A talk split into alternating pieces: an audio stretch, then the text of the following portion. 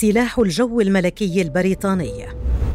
الزمان التاسع من فبراير 2014 أوقف سلاح الجو الملكي البريطاني العمليات بطائرته الجديدة تماما من طراز إيرباص 330 لمدة 12 يوما بعد أن علقت كاميرا الطيار التي تم إدخالها إلى المقصورة بشكل غير نظامي بجوار عصا التحكم في الطائرة أثناء الرحلة.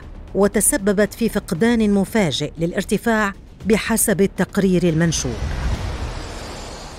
عمت الفوضى طاقم الطائرة البالغ عددهم تسعة أفراد بالإضافة إلى 189 عسكرياً كانوا على متنها. كانت الطائرة في رحلة عسكرية من القاعدة الجوية الملكية البريطانية إلى معسكر باتيون في أفغانستان. كانت الطائرة تدعى كاس اثنين وهي نسخة عسكرية من طائرة إيرباص A 330 كان على متن الرحلة التي استغرقت ثماني ساعات ونصف 189 راكبا وتسعة من أفراد الطاقم. ومع تحرك الطائرة للإقلاع كان نظام تحديد الهوية الخاص بالطائرة يواجه مشكلة. هذا النظام اللاسلكي يساعد الطائرات في التعرف على الطائرات الأخرى لأنه في الحالات القتالية لا تريد إسقاط طائرة صديقة. لذا هذا النظام يمنع مثل هذه الحوادث. نظرا لأن الطائرة كانت بعيدة عن المدرج حاول الطاقم استكشاف المشكلة وإصلاحها أثناء سير الطائرة. حاولوا مجددا إعادة تشغيل النظام لكن هذا زاد الأمر سوءا. لاحظ الطاقم أن الوضع طبيعي. طلبوا فورا اذنا بالإقلاع. كانت الطائرة في أقصى وزن للإقلاع تقريبا. واحتاجت لكل المدرج. بمجرد أن أصبحت في الجو قام الطيارون بتشغيل الطيار الآلي للصعود إلى الارتفاع المعتمد البالغ 33 ألف قدم. كانت هناك بعض الاضطرابات الجوية الخفيفة في المقصورة لكن بمجرد وصول الطائرة إلى ارتفاعها المعتمد استقر كل شيء في نوع من الروتين. عندها غادر مساعد الطيار قمرة القيادة وكان الكابتن يراقب جميع الأنظمة بمفرده. بعد أن حلقوا فوق تركيا بدأ يشعر القبطان بإحساس غريب بانعدام الجاذبية يخيم على جسده والسبب هو أنه في عشر ثوان انحرفت مقدمة الطائرة للأسفل بمقدار خمس عشرة درجة وبدأت سرعتها في الازدياد حتى وصلت إلى ثلاثمائة عقدة. قذف بمساعد الطيار الموجود في الخلف للأعلى وارتطم بالسقف.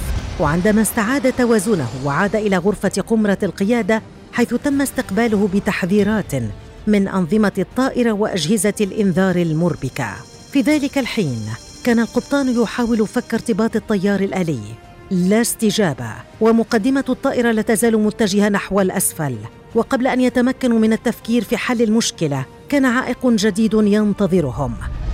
إذ كانت الطائرة قد اكتسبت قدرا كبيرا من السرعة كانت تندفع مقابل السرعة القصوى المسموح بها.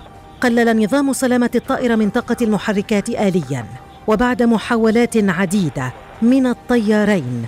أخيرا استجابت الطائرة بسرعة لمدخلات الطيارين وبدأت في الصعود ولكنها فقدت الكثير من السرعة بسبب رفع مقدمة الطاقة مع عدم وجود قوة دفع كافية من المحركات.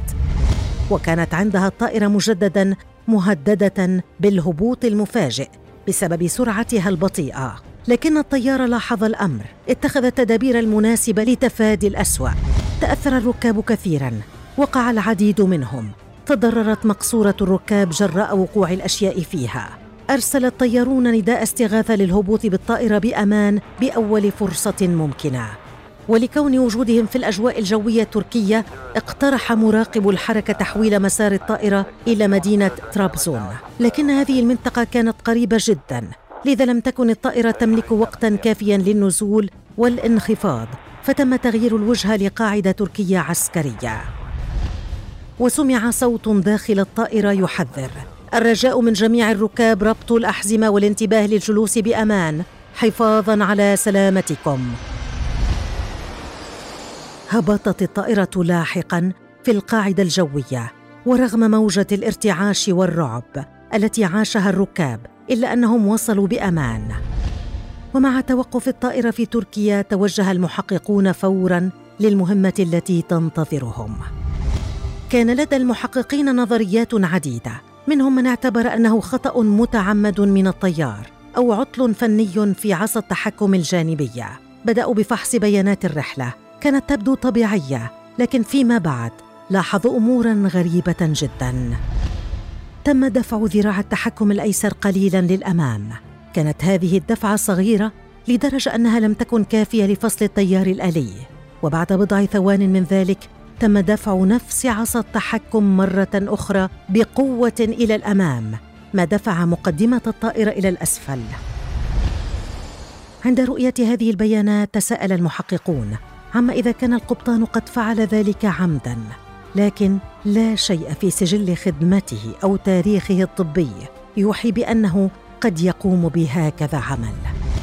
بعد فحص سجل بيانات تسجيلات قمرة القيادة تم التوصل إلى أن برج المراقبة كان على علم بأن الكابتن لم يكن في وضع يسمح له بدفع عصا التحكم. اللغز حير المحققين حتى اكتشفوا أن القبطان كانت لديه كاميرا شخصية في المقصورة.